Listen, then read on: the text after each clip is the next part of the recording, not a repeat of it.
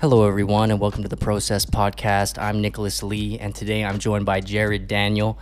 He is a Calgary-born R&B artist, and in my opinion, a cornerstone of our city's music scene. And he is currently doing some really exciting things with the Residence Inn here down in uh, downtown Calgary. You may know him from his latest release, the "Don't Worry About Me" EP, with singles like "Summer Baby," "Let You Go," and much, much more. Jared, thank you so much for joining me today, man. I appreciate it. Thank you, Nick. I'm so happy to be here. Yeah, so you know, as you know, I've been following your journey for a little while now, and you know, I ran into this piece that you did with Canadian Beats where you shared a bit about your beginnings. Um, you had this project called Fireside. You know, I'm curious about, you know, what exactly was Fireside, what made you wanted to start that project, and you know, ultimately, how did that lead you into sharing your own music today? Well, it's funny you asked that. I've been thinking about Fireside uh, lately because it, it went from 2016 to 2019. So for three years, held a, house concert um, every single month uh, in my house where I lived uh, with a couple other people in Bowness. So that's essentially what it was. And um, I've been thinking about it lately because I've been thinking of maybe starting it back up now that you know I have music going a little bit more myself, kind of um, sew back into that community piece. But every time I go to do it, I, something kind of gets in the way of launching it again because um, I'm reminded about all the aspects that made it what it was in that season, and sometimes it's tough to try to you know recreate a spirit or something that happened sure. again, you know, and, and you're reminded about all the things that made it what it was. Mm-hmm. You know, you're just at someone's house and you you come across this amazing concert that you would have never expected. Right. And uh, yeah, so I've been thinking about it lately, and that's a very very special season of life for sure. Mm-hmm. So like, I guess it was this. It was a showcase of artists and stuff like that. At that time, were you also sharing your own music, or were you just a facilitator of artists at that time? Yeah, just a facilitator. I uh, I kind of joke about like I was just in the in the closet, the music closet, you know, wanting to come out so bad. And um, I would have artists, you know, they're touring through, you know, they have a larger concert, but then they also play the house show for Fireside, Right. just to kind of tag it on. And um, so they a lot of times would even stay at my place because we had a lot of rooms, like spare rooms and stuff like that. And so we'd be jamming after their concert, like late into the night. And then you know I'd be I'd be playing as well, right, and showing them some of my stuff that I don't want to share in public. And a lot of these artists would just be so encouraging to be like, "Hey, like, why are you doing this? Like, why don't you do what we're doing? Like, why is this our show? you know?" And I think enough encouragement like that um, from the community gave me the uh, the confidence to step out. You know, on a small scale at first. You know, at Koi, uh, just performing open mics and stuff like that, and then kind of building from there. Mm-hmm. Yeah, I love that, man. You know, it reminds me a lot uh, of my journey, and you shared a bit of this before in a in an artist spotlight that you did with somebody named Eli Clark, where you said, you know, you fell in love with music very early on in life, and then there was some point in time where, you know, music was no longer a part of your life, but then eventually later in life it found you again. I'm wondering, like, for you, what do you think are the things that make us fall out of love of our passions as as as younger people, and how has falling back in love with music enriched your life? I would say comparison is a big one. You know, um, you think that an expression of music needs to look this way. Like you think of your favorite artist, and if I don't look and sound like that artist, then why even try? Right. So, to answer your question, like how it's enriched my life, um, to dig into something that, you know, your like that negative voice in your head is telling you you can't do, is to um, first of all assume a posture of like vulnerability, Right. and um, when you do that, I feel like you're just more childlike. And then if you're more childlike, you're digging a little bit more into your true identity Right. of who you actually are. So, you know, for me to dig into my true identity of who I actually am, that definitely enriches my life For sure. in so many ways. Yeah, man. I think you know it, it was a similar journey for me as well. I guess like, you know, I think at, at a certain age you just want to fit in, and anything that kind of sets you apart from the crowd, you kind of want to hide because you just want to fit into this group or or, or be a part of a community. But and, and it can be so uh, scary to kind of step out of that and, and stand out. Yeah.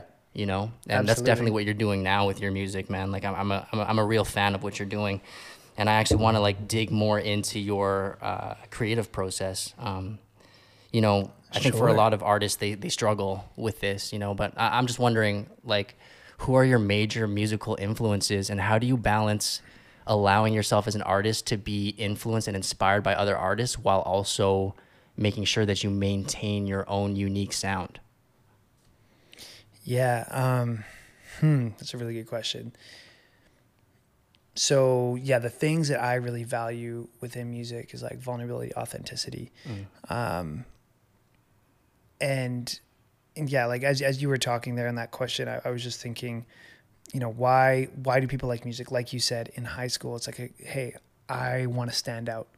You know, I see other people doing these things to stand out. What do I have that's special about me so that I can stand out? right So then you're like, oh, music. I kind of like music. Let's use music to stand out. mm-hmm. You know, and I think just in a society that uses so many things for things, right it's not a pure way to approach music. Um, and but we all do it. Mm-hmm. You know, it's like music can help me achieve this, this, and that. right But the music is not the end itself, and therefore it's not a sustainable path you're on at all. Um, but for the element of music that you just like, you just get giddy about, like you just enjoy it. Like you're singing in the shower, you're driving alone, song comes on, you're excited. Like that true, true spark inside of you. If that's guiding you, it's going to be super sustainable. mm-hmm. And so I think I'm really inspired by artists that I can tell are being motivated by that thing. right So like for whatever reason, like I like I was you know born in the early 90s.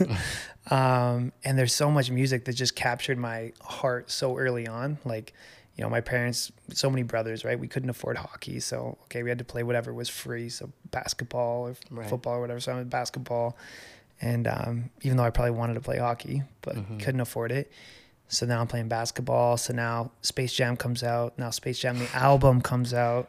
Well, now I'm introduced as a young white Canadian to D'Angelo and Monica and R. Kelly and you know um, some of these artists. And it's just funny how like the whole nature nurture thing. Sometimes it's just how life goes that introduces you to different types of music at a long, young, impressionable age.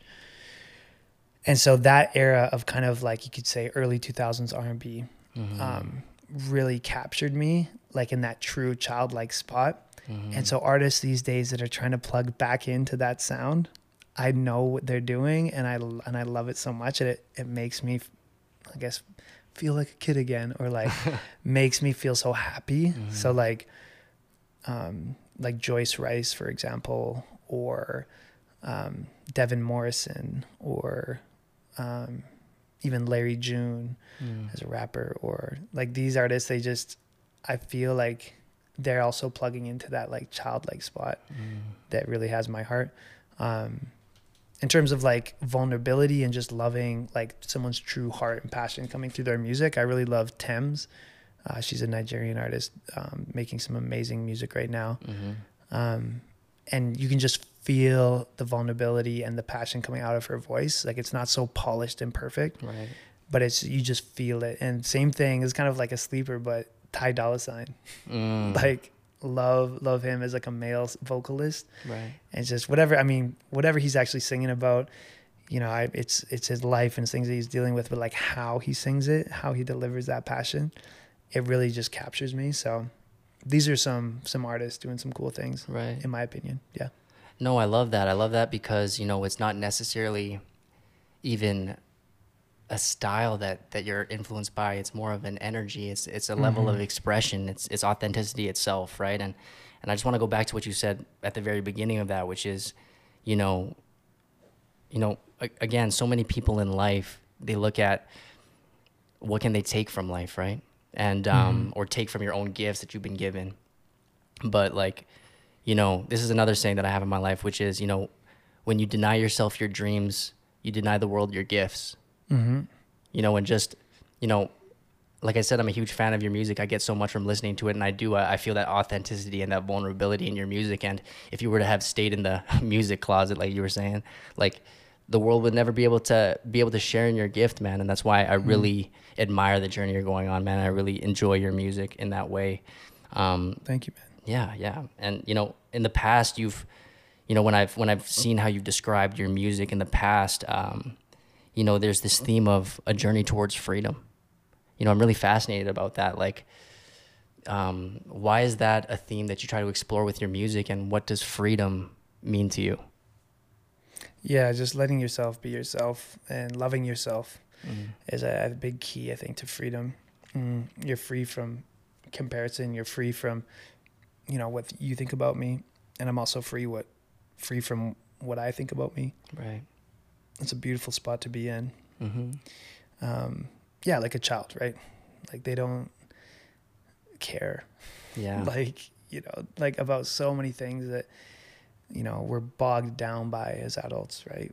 Mhm. Um, they just don't they don't know that they're not like everyone else or whatever like that whole disenchantment hasn't happened Right. yet um and that's that's freedom to me like in Mhm. a nutshell i could probably go on and on about it but right.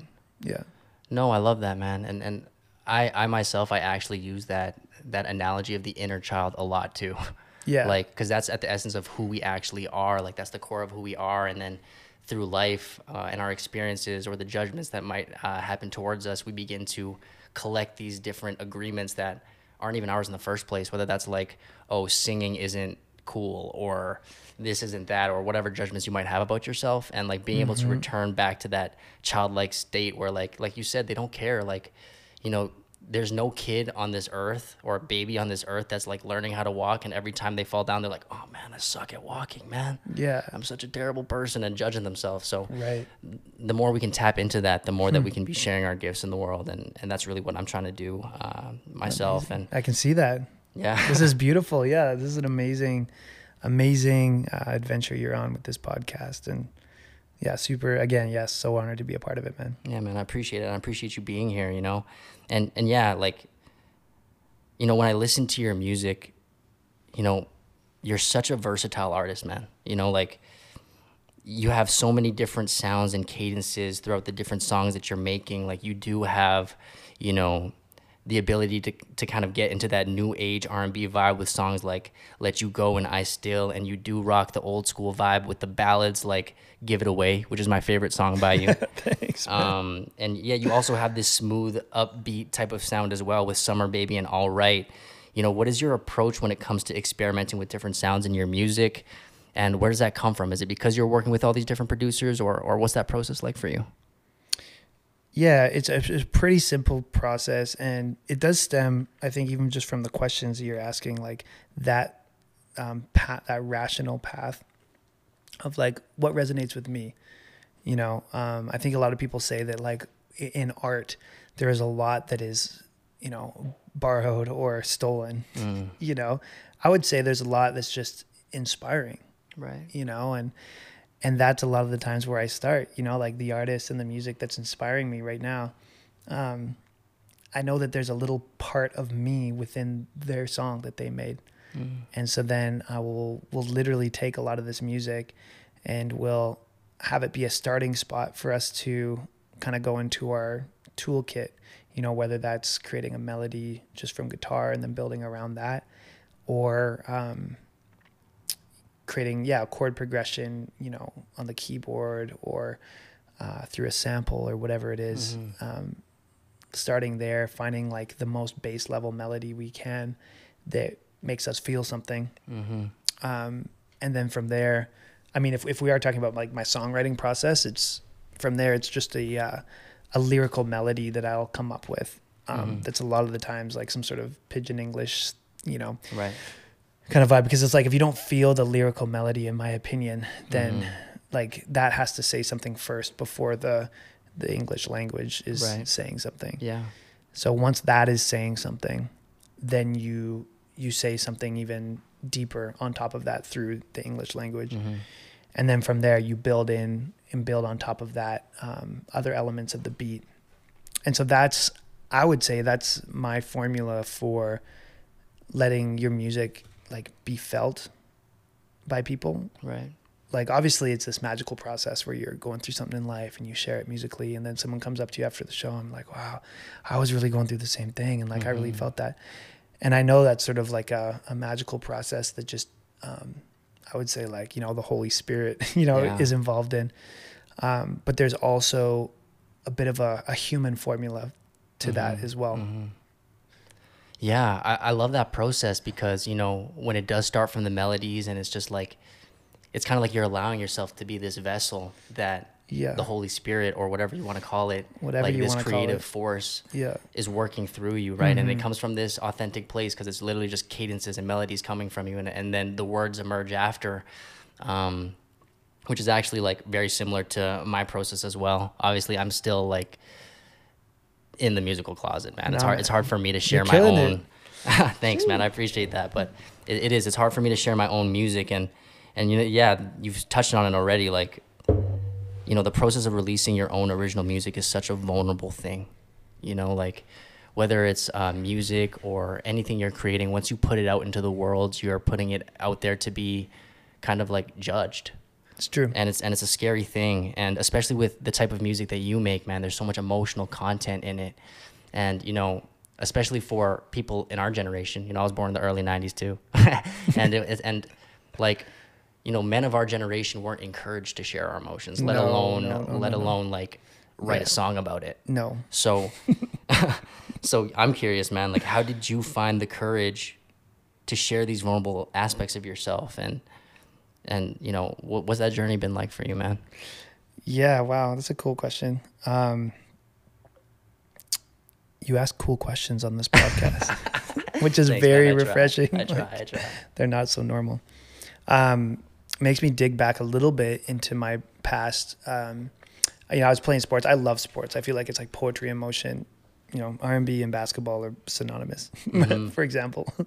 but um, I was kind of in this like mono culture. You know, um, really wanting to excel in at the time football, and um, living in this culture where I felt just trapped. Like I felt like there was somehow more of me that wanted to come out, mm-hmm. um, but couldn't because of the pressures that were there. And um, it would still force its way out in little funny ways. Like I remember we'd be on like uh, the bus, like um, going like traveling to play a, a team. Um, like we'd be on a bus out to Vancouver or something like that, and mm-hmm. uh, some of my teammates knew I, I loved singing and stuff like that, but like secretly. And then I remember one teammate kind of like bugged me to grab the little like intercom microphone on the right. bus and yeah, yeah. sing some sort of like "This is how we do it," like some sort of boy band like classic little that. thing. Yeah. And then everyone's just like getting wild on the bus, and so it was kind of like a funny thing that I could sing. Right. Like it was sort of like a little talent show, but just for fun, like n- nothing serious.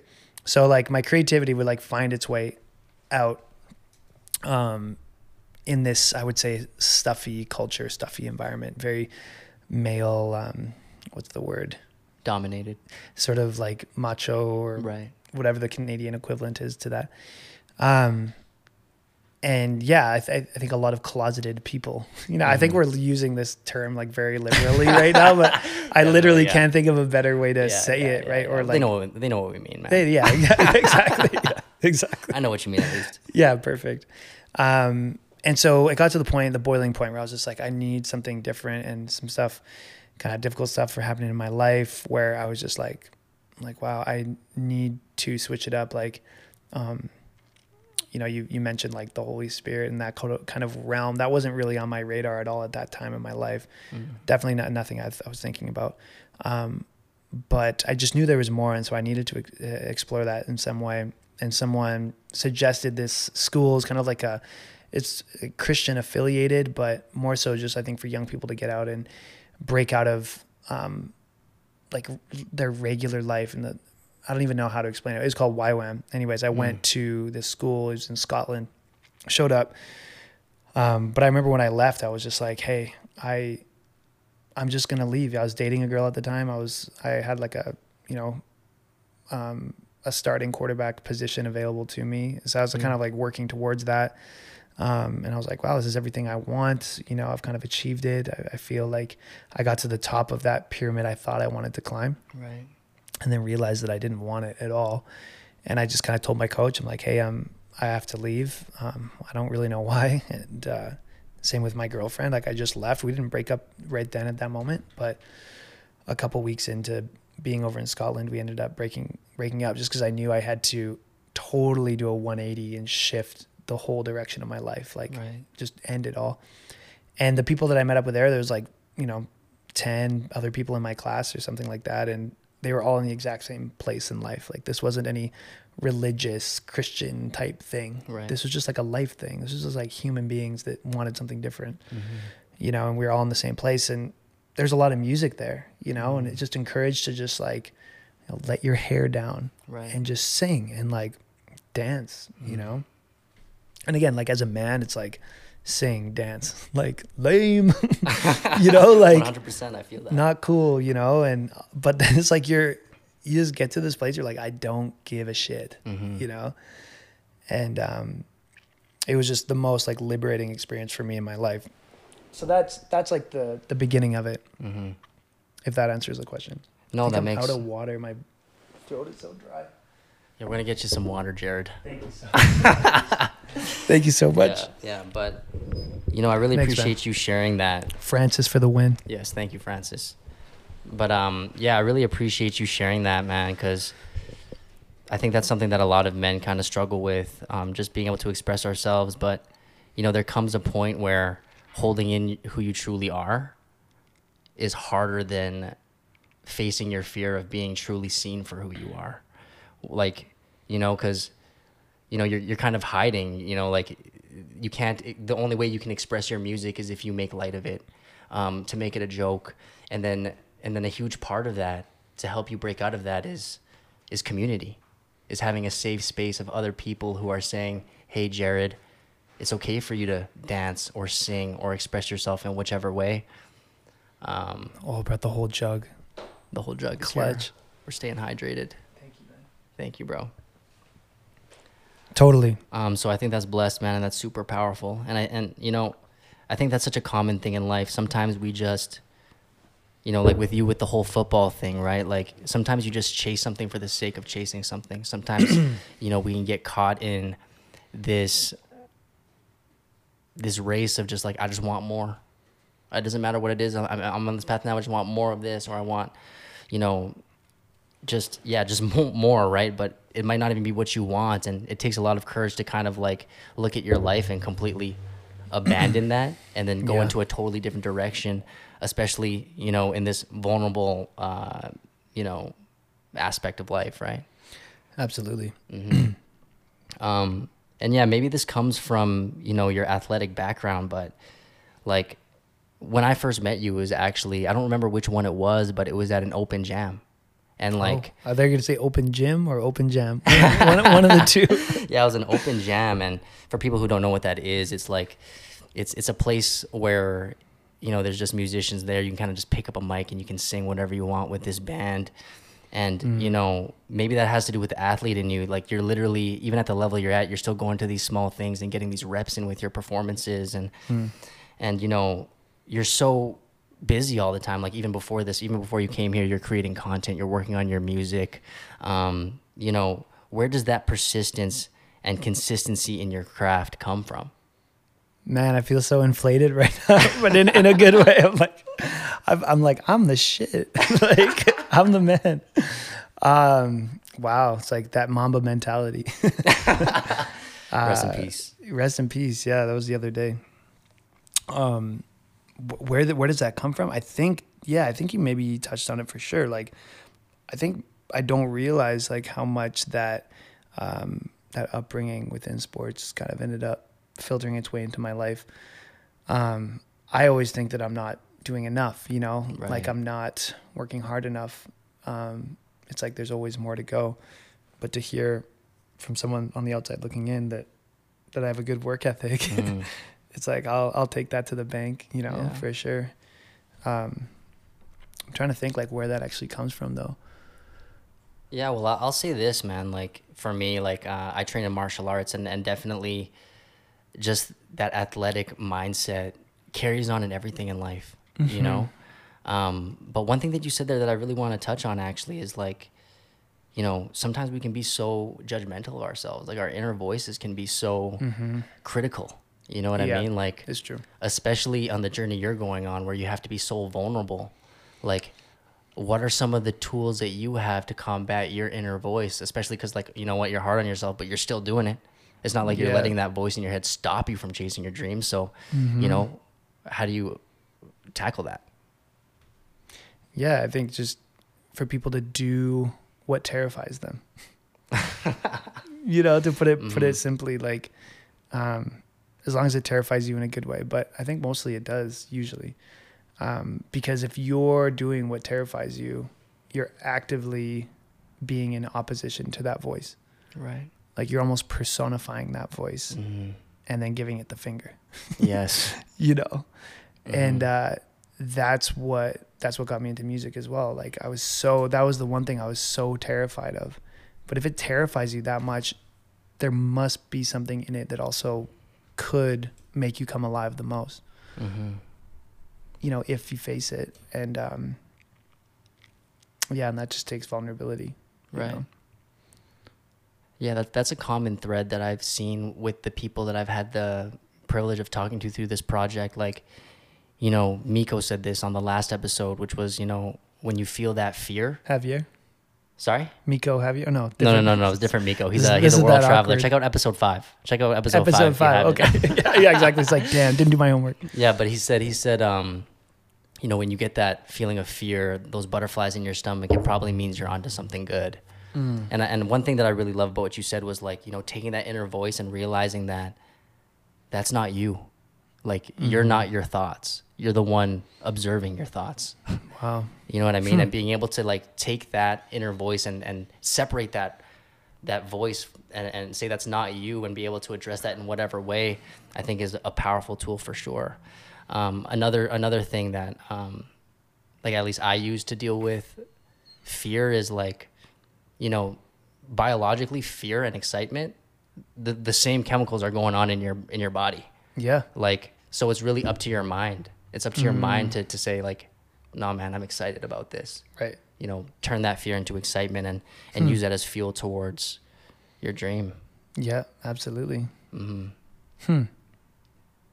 A lot of cool little nuggets in here. yeah, no, it's true. Like even today, as an example, like we are at the Socality House shooting a, a tiny desk style show. Um, and I'm, I'm like, what am I going to sing? Like, what, what should I perform? What should I say? Like all these things. And, Mhm. and again, the tape is rolling in your head of every tiny desk show you've ever seen and how you're not going to be anything close to that, you know? 100% and uh, but at the same time it's like i think there's like a, a there's a moment in life maybe every day where you just gotta go go to battle you know Mhm. and i think when people quote unquote go to battle it's like you shut off a very large part of your brain right and you just go hmm knowing that this is like what you need to be doing every single day as long as in the direct in the direction that you believe in because there's going to be so many areas of your brain that are telling you to not do it hmm and telling you to run away and retreat. But I think it's just just showing up. And you know, was it the, the best performance anyone's gonna see on the internet ever? right Probably not. hmm But is it a thing? And did it happen? hmm Yeah. And is is it an example of maybe a step towards what I love? right Um, yeah, hmm you know. I think that's such a common thing t- for creators because you know the reason why creative people begin to actually create is because they love the craft. Mm-hmm. You know, like you as a musician, for example, like you have these people you look up to in these tiny desks, and so you're comparing yourself to that. But Yeah. like when you get started, you know, y- you're not gonna match up to your taste level, especially if you are a like an R and B head Yeah. or like whatever that is, right? You're not gonna start off on that, and Yeah. and to be able to like allow yourself to grow again, going back to that childlike state, like oh yeah, you you didn't walk your first try. Well, it's Yeah. all good. You're gonna laugh and you're gonna pick yourself back up and you're gonna try again, right? And eventually you're Mm-hmm. gonna walk. Yeah. And that that mindset's gonna help you a lot more than you know just being overly critical of yourself all the time. And and, I- and it goes back to what you said earlier of like, you know. Well, is it even about everybody thinking how great your performance is, or is it just about you sharing and expressing your gift? Yeah. You know what I mean? Because there's gonna be tons of people who who get a lot from that. And you know what? I'm, I'm sure I'm gonna enjoy the performance, man. Like, cause, cause you know, what you're saying that tiny desk setup, it reminds me of this other piece of content that I saw from you. It's uh, the Market Collective live concert that you did with Timothonius, a local legend. You know, he's he's Absolutely. an incredible keyboard player. Yeah. Um, so shout out to him. Shout out to Timothonius, Yes, honestly. yes. Um, Yeah. but with that performance, it was it was really great, man, because I saw how, you know, playful and light that you guys were in that, and you know, there's even points where you're like cracking little jokes in the middle of of your set and stuff, and I'm wondering, you know, what do you attribute that that comfortability on the mic to? I think again it it's like a big middle finger to that voice in your head. Yes. Like if you're there doing it, you're already giving that one middle finger. If Mhm. you're enjoying yourself while doing it, you're giving it the other middle finger too. 100%. I love that. You know what I mean? And Mhm. and the more you can bury that lie deep deep down where it belongs, it's like you're participating in in I would say a, a reality in a world that's more real than than this one that sometimes is always stealing our joy, Right. you know? So that's why I do it. Am I Mhm. comfortable up there? No. Am I terrified? Wow. Yes. Does it look like I'm comfortable? Yes. Does it look like I'm not terrified? Yes. you know? Mm-hmm. But it's like it's like it's survival. You know, it's like, Mhm. yeah, I'm I'm up there, it's light, I'm cracking jokes, but I'm like, what's the alternative? Right. Like just death, you know? Right. Like, Man, dude. yeah. that's so encouraging for me because like you know a lot of the time i think you you can observe people and you can just assume so many things like but Yeah. but you know i'm like for me in my head i'm like man i'm way too afraid to do that but it's like not it's not about not being afraid it's about being able to move forward in the face of that fear right and i love how you called that voice in your head like you called it a lie Mm-hmm. you know and yeah because the truth the truth of the matter is like it's only the truth if you agree with it if you agree with that voice in your head then it becomes the truth but you can definitely give the middle finger to that voice and, and, and, and do it in the face Yeah. of fear anyway which I, I love a lot man and Yeah. yeah that's blessed you know um, yeah we talked a little bit about community with your involvement with fireside and stuff like that but you know the idea of community has become so important to me lately and you know at least from what i can see on the Hmm. outside it looks like you've really built you know this really solid team around you man like at least from like what i can see right and Mm-hmm. and i'm curious like can you tell us a little bit about how you were able to like meet these people how did you come across these people how did you build this team and and like how did that all manifest for you Yeah. I think I I I thank this little like YWAM group a long time ago for so many things in my life. What like one of the things it taught me is like you can show up to a place where you don't know people, but you just enjoy being around them Mhm. and you're you know every single day you're with them. And what are you accomplishing? Like how much is your bank account growing the six months that you're there? Zero. Right. You know like how much are you moving forward in this world? In the world's like definition of that? Zero but like how much fun are you having? Like how much how much are you enjoying life in those moments? And how much are you just like just like a kid you know? And just and truly just um yeah whatever that is it became such a guiding force in my life for like groups that i would incorporate myself with going forward right. relationships that I would invest in going forward. Um, and you know, like people people getting around each other just to do something with each other, even if it's not like you're using the other person as a ladder to move forward in life. Like you're literally just um, creating with them and just Mhm. enjoying the community with them. And so when I came back pretty early on, again, that group Socality was random, like international group of just creators and inspiring people. They had these things called Socality Camp. And so people would come from all over the world to um, be with each other, you know, take photos and just be creative and, and a, a world that's so digital, you know, social media and we're all in, um, interacting this way. It's like a, a moment again in the opposite spirit of that, you know, like as I say, like putting the middle finger to something, like really what it is, is just coming in the opposite spirit of, of something that is built up. And so that's what this Socality camp was. And yeah, like uh, me and Matt Zodeman, for example. Um, uh, Matt's the the the brother of John, who uh, one of the two that started Socality. Mm. Um, we were just kind of in charge of music, you know, and and so it's like summer camp when we're just running around like setting up big PA systems and like we're not getting paid anything, right? But Mhm. we're just getting to know each other and we're volunteering, just having so much fun. And uh, again, like that that type of a vibe being a guiding principle in my life um, led to you know the relationship that me and him, for example, have now with him being uh, you know my key producer on a lot of my music. Um, and met Dennis Hahn through him as well, who's a the producer of the "Don't Worry About Me" album Okay. and it kind of just stems from that. So it's like I would say for people out there, it's kind of like an abstract answer, but like there's the thing you want so you feel as though you should pursue directly at it and Mm. build your network so that you can achieve things. Right. But it's like I would say hit it at a different angle. Just be in in places with people that you just enjoy Mm. and just enjoy their and enjoy being with them and from that place um oftentimes cool things will happen Mm-hmm. And I, I i also hate that advice it's like non-advice of people are like oh fuck you jared like there's nothing there's nothing useful in that answer at all but um you know also maybe be around people that inspire you Mm-hmm. you know this who they are as a person Mm-hmm. um and oftentimes people like that will also be like excellent at what they do Right. um, so that's sort of how I've been able to find myself in this community. And, um, know, for example, like we're in the studio today, me and Matt, and like we made an amazing song today. Nice. just like out of nowhere. It was just Mhm. like there was something on it, you know, and super special. Like, um, and tonight I'll be at their place for dinner. You know what I mean? Mm-hmm. It's like life can kind of be like that. Do I have my own locked door where I lay my head at night in my own personal space? Right. Yes, Of course. you know, but is there this community expression too Mm-hmm.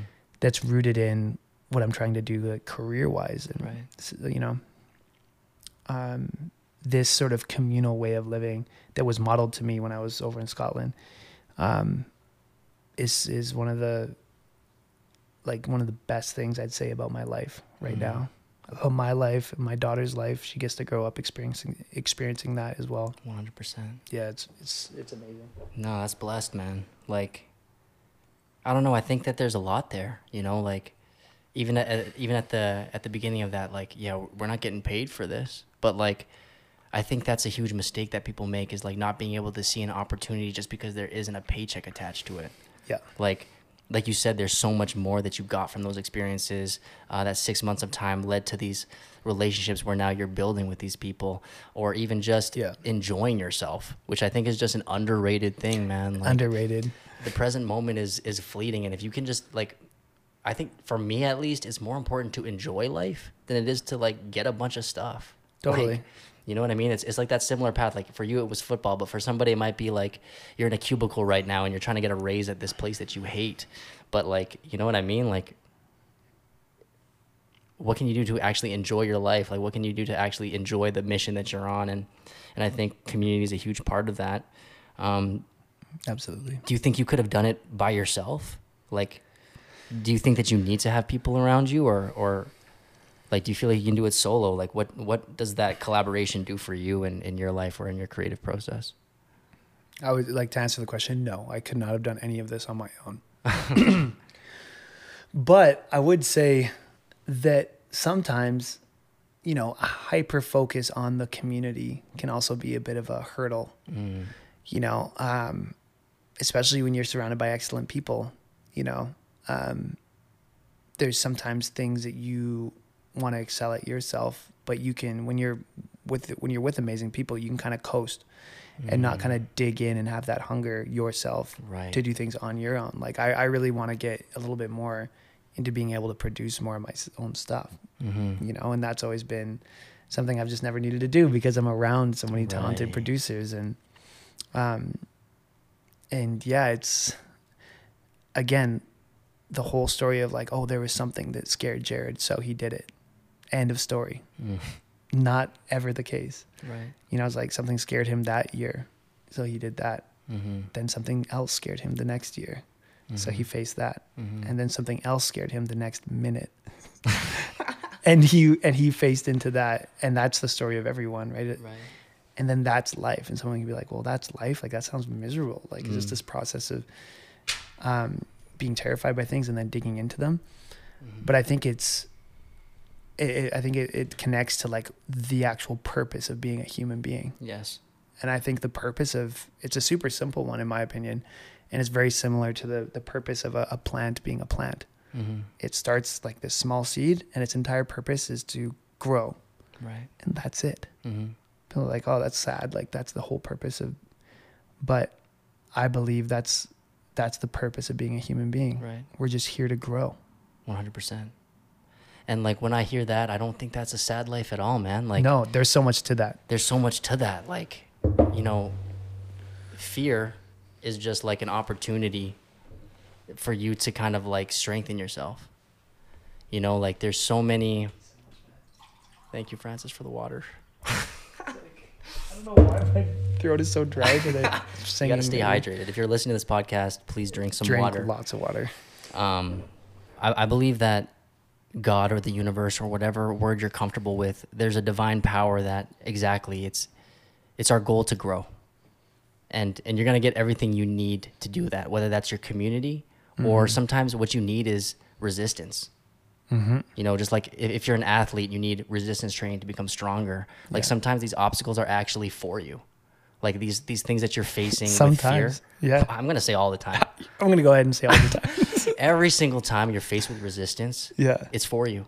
Like life is happening for you, even the hard things, you know. And and when you can embrace that, that's when you're I really like gonna start to grow. And uh, yeah, man. So I think that's such a blessed perspective, and and Yeah. Life is happening for you instead of a perspective of like life is happening to you. exactly. Right. hmm Yeah, man. I love that. Yeah, and like, you know, something that's happening for you right now that I'm really curious about is, you know, the artist residency that you're a part of right now. Yeah. Like, can you tell us a little bit more about that? What exactly does that entail, and how did this Mm. opportunity kind of present itself to you?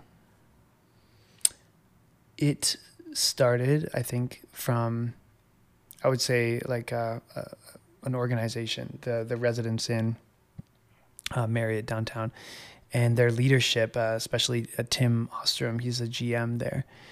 And certain people just i guess being such amazing people. At the end of the day it's like this big fancy hotel but at the core of that is is people you know and people that care people that care about creators and care about the arts.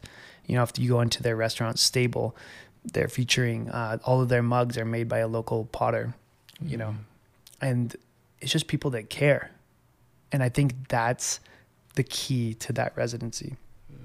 Because for me, I was, I just came off the Don't Worry About Me, you know, mixtape. And if you listen to a lot of the lyrics in that song, it's like I was going through a pretty dark phase of my life Right. you know, that ended up being the the most beautiful phase of my life by far.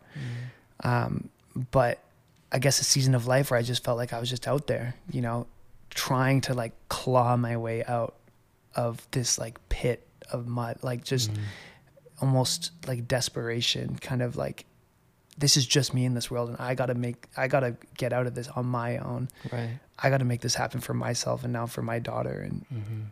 there's no other choice, you know.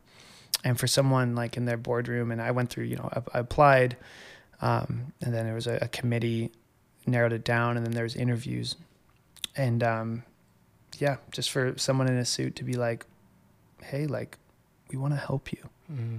like, I care about you. I'm just like, oh Wow. god, like just that alone, like, Mhm. was so encouraging. I think Yeah. as a person, but then also just for my musical career, like just to keep going. Like we believe in you. Mm-hmm. And I'm just like, and again, it goes back to that, like, I would say sometimes a little bit more North American mindset of like, I can do this on my own. Like, Right. we can't, Mm-hmm. you know, we try so hard. And I thought I could, but I was just like falling apart at the seams, right? Right. And so that statement just sort of like undid me Mm-hmm. um, and really encouraged me. And they're like, yeah, you know, they chose me to come in, and what it is really is that's what it is. It's it's them as a as an organization out like reaching their hand out and be like, hey, we want to help the arts community. We want to, um, we believe in the, uh, we believe in in the arts um, and artists in Calgary, local local artists.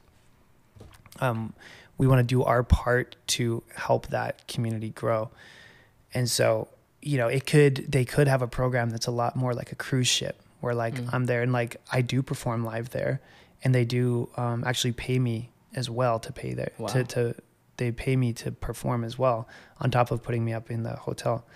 Um, but they've made it so clear that their emphasis is on my creative process and what it is I'm actually wanting to create That's so cool. because that's more so their metric.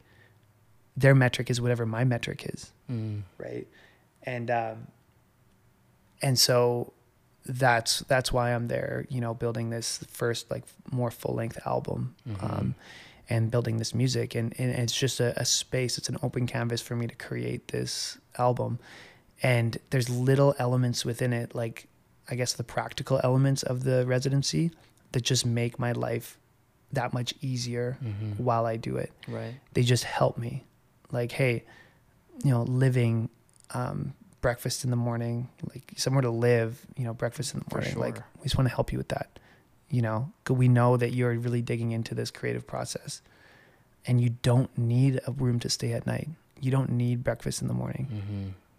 But here it is anyways right and then you're just like i think we're sometimes uncomfortable with kindness or like i know i am i'm just like Mm-hmm.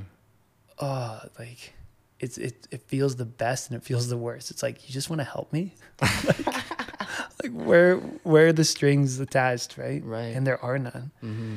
And I'm like, wow, that's super cool. And I think Mhm. if more people, um, myself included, can kind of rally around that um, to support the arts in our city, we're gonna see some amazing things happen. Similar to what you're doing with this podcast, you know, Right. same kind of thing. Yeah, man. I think that's that's so beautiful. Like, you know, like I guess we touched on this a little bit, but you know, for for a lot of men in general, it's hard for us to ask for help. You know, Mhm. I think a lot of us we carry this this thing inside us where we believe that we have to be this stoic person who has everything under control and we don't want anybody's help because it's our responsibility and we have to carry that. But you know when we do get help it, it means so much you know what i mean? And and i think you know you don't give yourself enough credit for that. It's like oh this person's being kind. Of course like this this this organization or this institution is being kind to you and and offering you value and offering you help. But you know you know this is something that i talked about on another episode which is like luck isn't just a bolt of lightning that hits you. Luck is Mhm. when preparation meets opportunity Hmm. and you've been putting in the work, man. Like you've been doing this thing, and then now this opportunity showed up, and you earned that on a certain level, right? Like it, without all the work that you've been doing, without putting out the EP, without like putting yourself into these situations of being more vulnerable and sharing your music and being more expressive of who you genuinely are, this would have never happened for you, man. And so like the work that we do on ourselves is so important. We can't wait. Although it's really important for us to be able to take help, we can't wait for help. Hmm. Like we it's it's it's a mix of those two things like Absolutely. Oh, I see what you're saying. Yeah. you know what I mean? Like you hmm. put in the work yourself, but then also be open to help when it does come and be prepared to take that, right? Yeah. So I think that's blessed, man. And and I'm excited to see what you do with this residency and, and definitely like what you can do with all of these other things taken care of and letting your creativity creativity really blossom. I'm I'm excited to see what you come up with. As my hands are shaking. me too. Me too, man. Thanks. Yeah, but like, you know, yeah, I want to get into that a little bit more. You know, your upcoming album, you know, like how does working on a full length album differ from your creative process of like putting out singles and stuff like that? Like, is there a different approach to it or how are you handling that? I think yeah, like the, the obvious answer is is you have a, a larger message you're trying to put out, and sometimes when you're trying to give a message, it's easier to tell it in story form, and that's where um, an album comes into play, where you're actually you're touching on different aspects of that message through each song. Uh, that's kind of the obvious answer. Um, but why in my life um, have I come to a point where I feel as though I have something to say? I think it really touches on a lot of what we've been talking about today, like a lot of lies that we just walk around. um, in in agreement with, you know, and another you know intentional attack of those lies, and um, and really trying to dig deep into the reality of, um, I think what what scares me, um, especially in this time in my life where I've found myself um, experiencing a new normal. Mm. You know, as a as a dad, um, as a um, I'm not like a single dad, you know, and um, who has a really great friendship and relationship with uh, the person I'm blessed to co-parent with. Right. You know, um, just found found ourselves in a in a life position that's so much different from how I thought it would all look, Mm-hmm.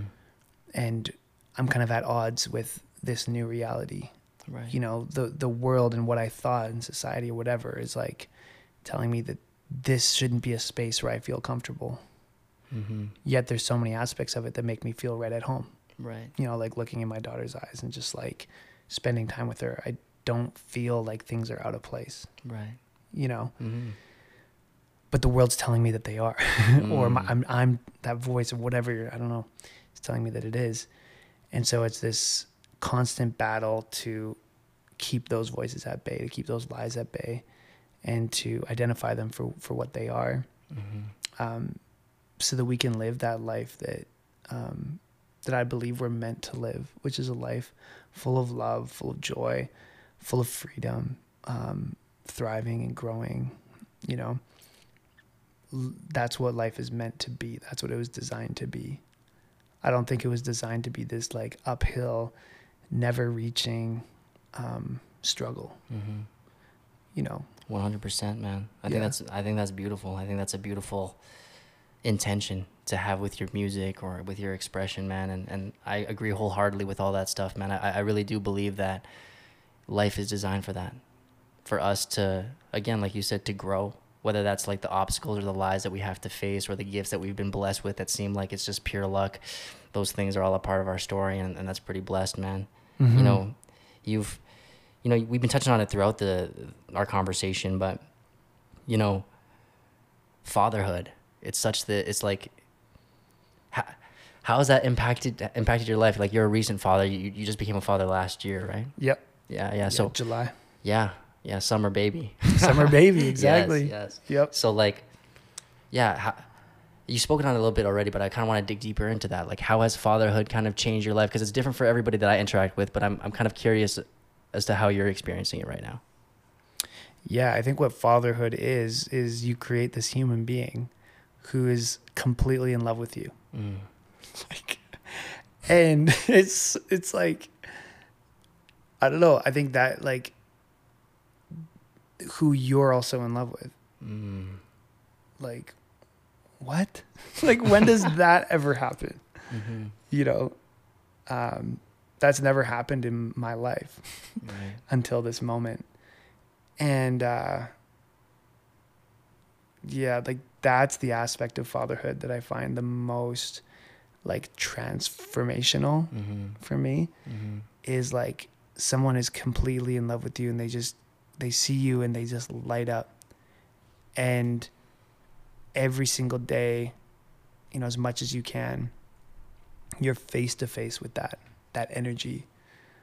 Um is so so different and so um I think that's really what it is Right. everything else, you know, fatherhood, there's a lot of like, you know, funny practical things of like, you know, just like learning new things, how to, you know, changing diapers all the time. And, you know, she's teething and um, we're trying to get her on a more consistent sleep schedule right, now. And, you know, all the, you know, parent banter that sometimes Mhm. those aspects. But if I'm to drill like fatherhood down to like one thing, Mm-hmm. it's the miracle and the magic of like that, Right. that thing. Mm-hmm. Um, being face to face with someone who's completely in love with you. Right. and you're completely in love with them is so powerful. Um, it, I could be having a tough day or whatever, and it just deletes all of that Right. in a second. mm-hmm. You know, um, it requires something of me for sure. Like I think to be a father is to choose to be a father. Right. 100%. but um, she, she makes it a pretty easy choice to make. Mhm. That's for sure. Mhm. Yeah. No, I love that a lot, man, just because so much of our conversation has been based around fear as motivation. Yeah. You know, like coming face to face with fear all the time, but then in this new aspect of your life, you come face to face with love, and that's a motivation in itself, right? Totally. Like, I don't know, maybe you could speak onto this. Like, how does that motivation differ? Like, from that motivation of love versus that motivation of fear for you? Like, because, like you said, it requires something of you. It's obviously motivating you in a certain way. Yeah. Do you feel like it fuels you differently, the, the motivation of love rather than fear? Or what's that experience like for you? Mm, to like break it down, I guess it does move me towards action because what leads to my inaction a lot of the times is like self doubt. Um, I guess the opposite of self love. Right. But if you're looking at a kid who you're in love with and what they're saying to you is that you're worthy of love and I love you, who are you to reason with a child? it's like they win every time. Like Right. clearly I'm worthy of love Mm-hmm. because like how could she be wrong? Right. She's so convincingly right. Mm-hmm. you know and so now here i am believing more in myself here i am now loving myself which is sometimes you know off the record sometimes a hard thing for me to do Right. um and that just i think equips me as a person to accomplish a lot of things Mm-hmm. I think yeah. that's how love can push push you forward Right. yeah 100%.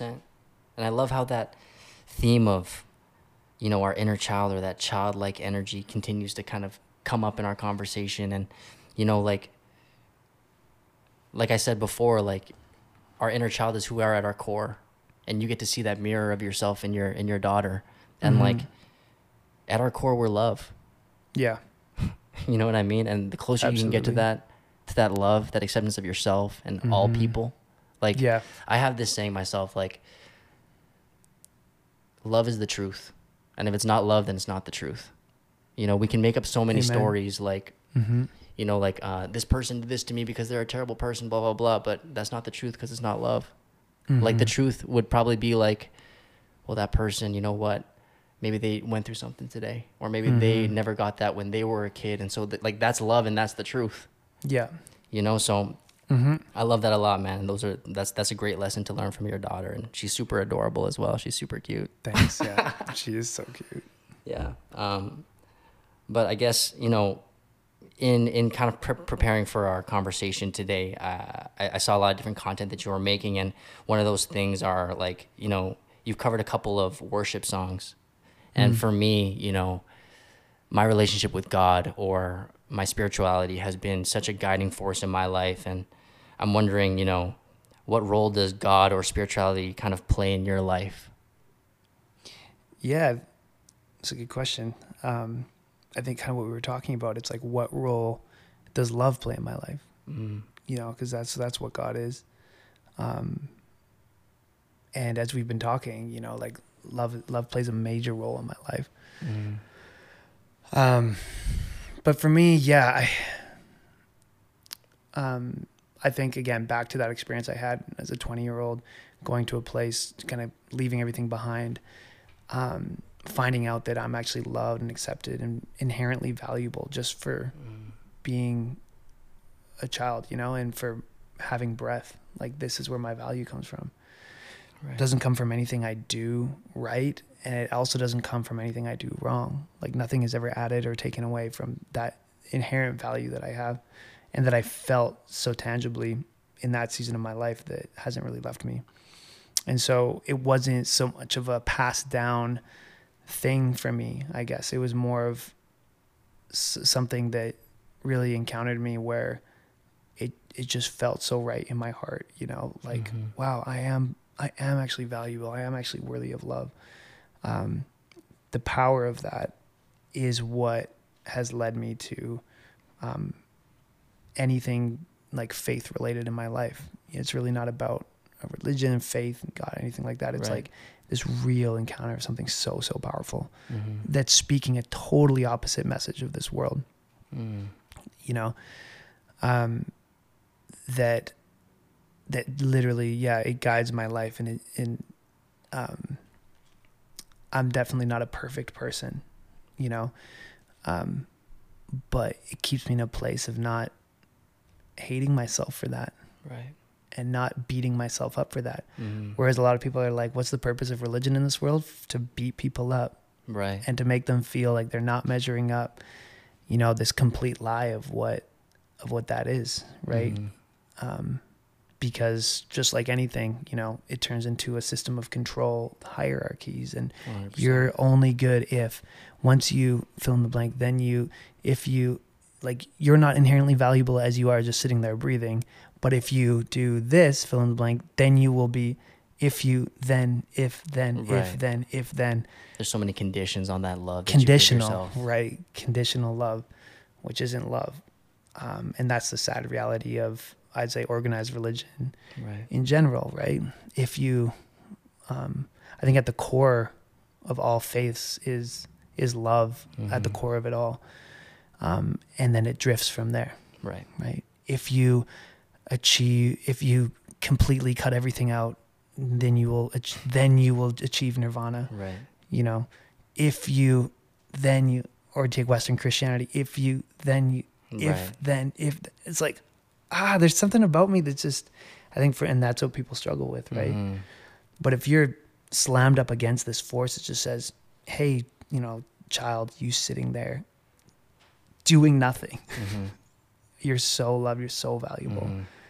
let's enjoy this life like Yes. my song garden um, that's exactly what that's about you know it's the, the opening line it's not that you come to me it's how you do it Mhm.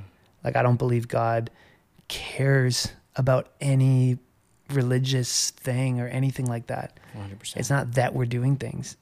It's how we are as we're doing anything. What's our what's the posture of our heart? Is it open? Is it childlike? Is it um vulnerable, you know? It's like Mhm. that's how I would say God or love or whatever you want to call it wants us to be Mhm. in that in that place where we're not so calloused and cold and frozen, Mhm. you know? And I think anyone listening to this would be like, hey, because for me too, when that when I encountered that, it's like there's there's nothing you can say to that. Right. That's the exact way every single human being on this earth um what's what we all want. Mhm. you know and i'm so for this like you can call like a message or like i'm so for this reality that's literally for everyone Yeah. period full Mhm. stop and that's why i don't really fit in i think to a more western christian mold Right. i wouldn't say i'm an outcast but like Mhm.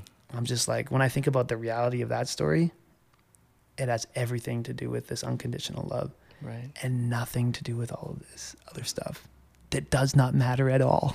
Does not matter at all Mhm. you know? And with this type of a posture for my life like man i meet the most interesting people all the time. And they're just interesting because they're interesting. Right. i'm not like oh hey you're you have an interesting story. Like i'm gonna get to know you. So that i can make you not burn in hell forever. Right? And it's like Right. and someone's like oh wow someone who just genuinely cares about me like this is great. This seems like no there's no catch to this Mhm. until I found out there was. it's like, why does there have to be that that caveat always? As Right. people, why can't we just let people into our lives, listen to Mhm. people's story, Mhm. and just be love? Just like, period. 100%. Like, remove an agenda completely, Mhm. and that just doesn't apply to like the, uh, you know, this the structure of um, organized religion. That it, that applies to you know your workplace, your whatever arena you're you're in that has a set of rules to where you're in or you're out. Mhm. Um, you can apply that same principle, and it just makes um, a you more, more successful in those arenas, and b just a more enjoyable arena to be in. Right. You know. Yeah, I love that a lot, man. That's a, that's a great perspective, and I think you know, I it resonates a lot because, you know, I'm comfortable with the word God, but maybe that will have a certain connotation to somebody else. Like that, that might be a symbol of something else to somebody else, right? Abuse. Right. So many different things. So Yeah, many like- different things. Um, but you know, just like you, you know, it sounds like you have your own relationship with the divine or whatever word you're comfortable with using, God, whatever. And I think that's important to do to cultivate your own relationship. And the things that you said about like, you know, how do you just be yourself? How do you have an open heart, etc. Like, I believe that we're all gifts in this world. Mm, Like, yeah. you know, you tell yourself like, oh, I'm not a perfect person, but what's to say that? you know what I mean? What's what's perfect? Yeah. Exactly. What's to say that you're not perfect? Like everything that that you are, everything that like anyone is is a gift and it's meant to be expressed fully in its most honest expression.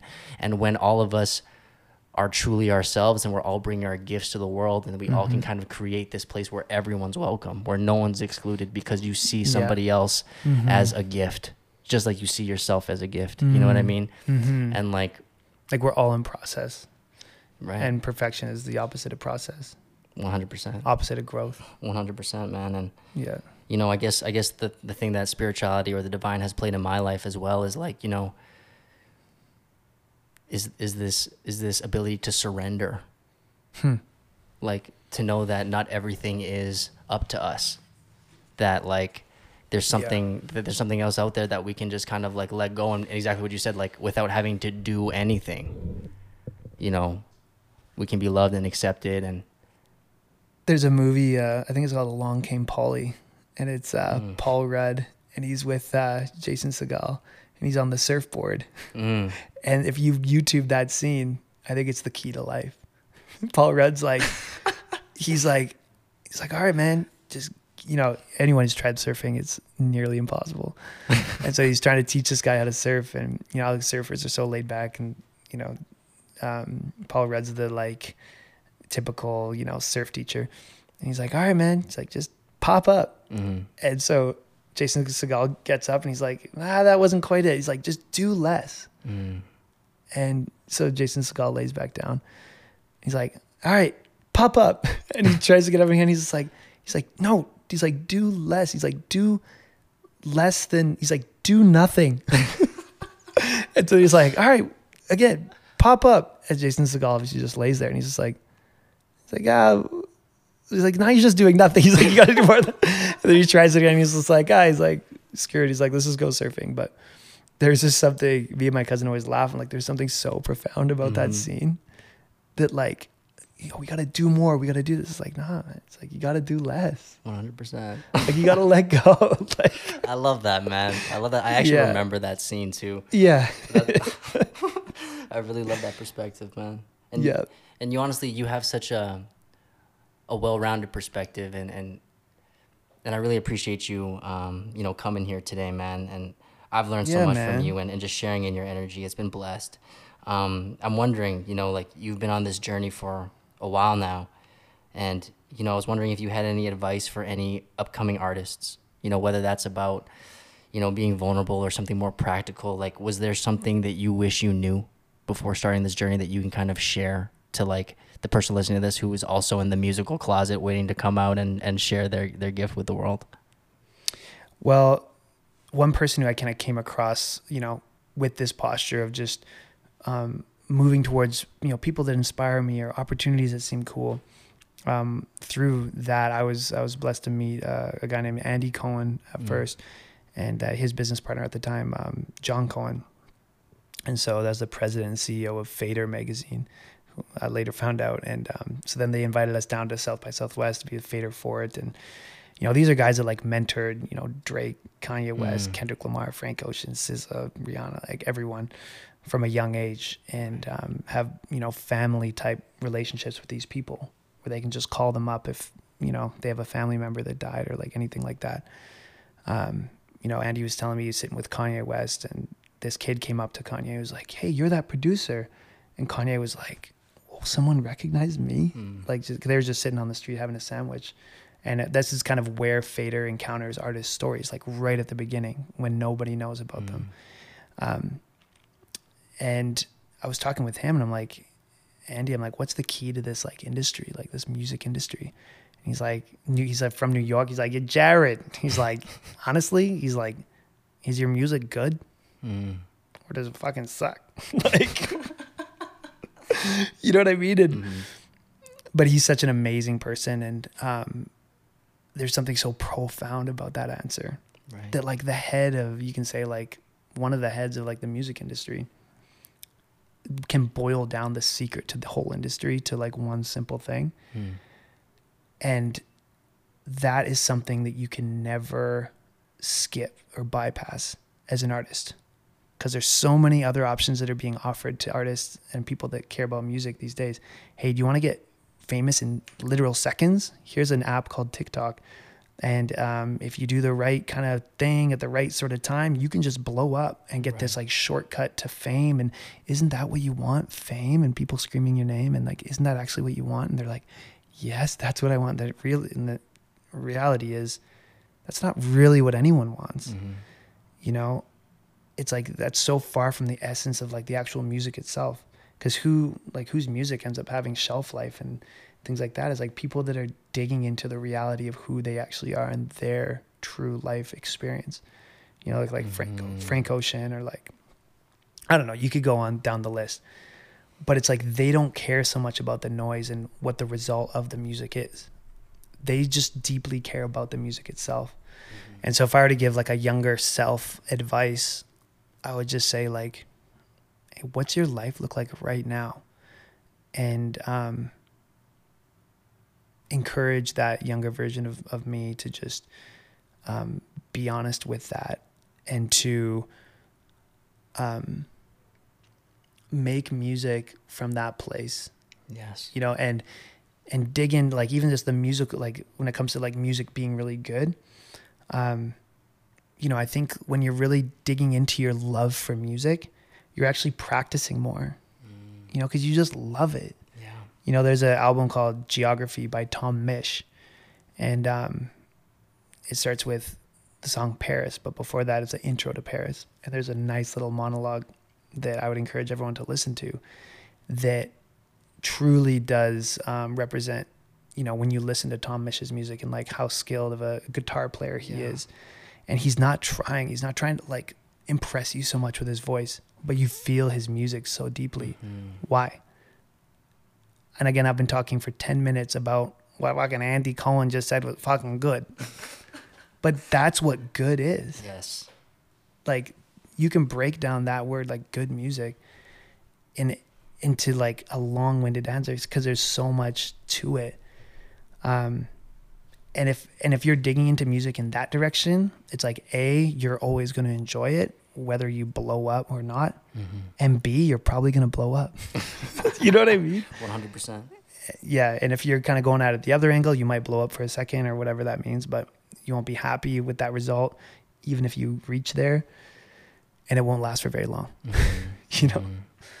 Man, I love that perspective. so just i think the message to any musician but just also to any person like what truly makes you like you said like what truly makes you come alive Mhm. like do that um, because you're doing the world a favor um, you're doing yourself a favor yeah Yeah. I, I love how that just comes full circle, right? Like at the beginning of this conversation, you're talking about how people are just always looking for what they can take. Like, oh, what can I get out of this thing? What what can music get me? Right? Like where where can it get me? Where can this take me? And like, you know, yeah, make sure it's good. Make sure it's worth sharing. And the things that are worth sharing are your real authentic expressions, your real gift, what you're actually going through right now. mm-hmm. And like when you make music from that place, well then it's fucking good. Yeah, exactly. yeah, with a folded piece of pizza. you know? yeah, yeah. Shout out Andy Cohen.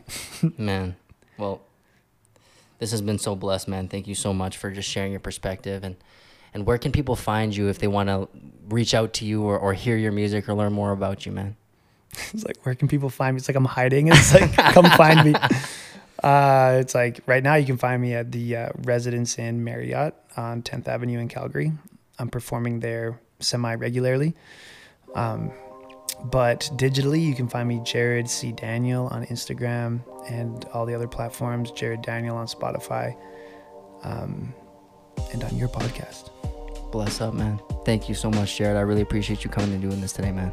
Yeah, man. Appreciate you. Thank you so much. Thank you. Let's go. Bless up, man. Bless up. That was amazing, man. Yeah. Man,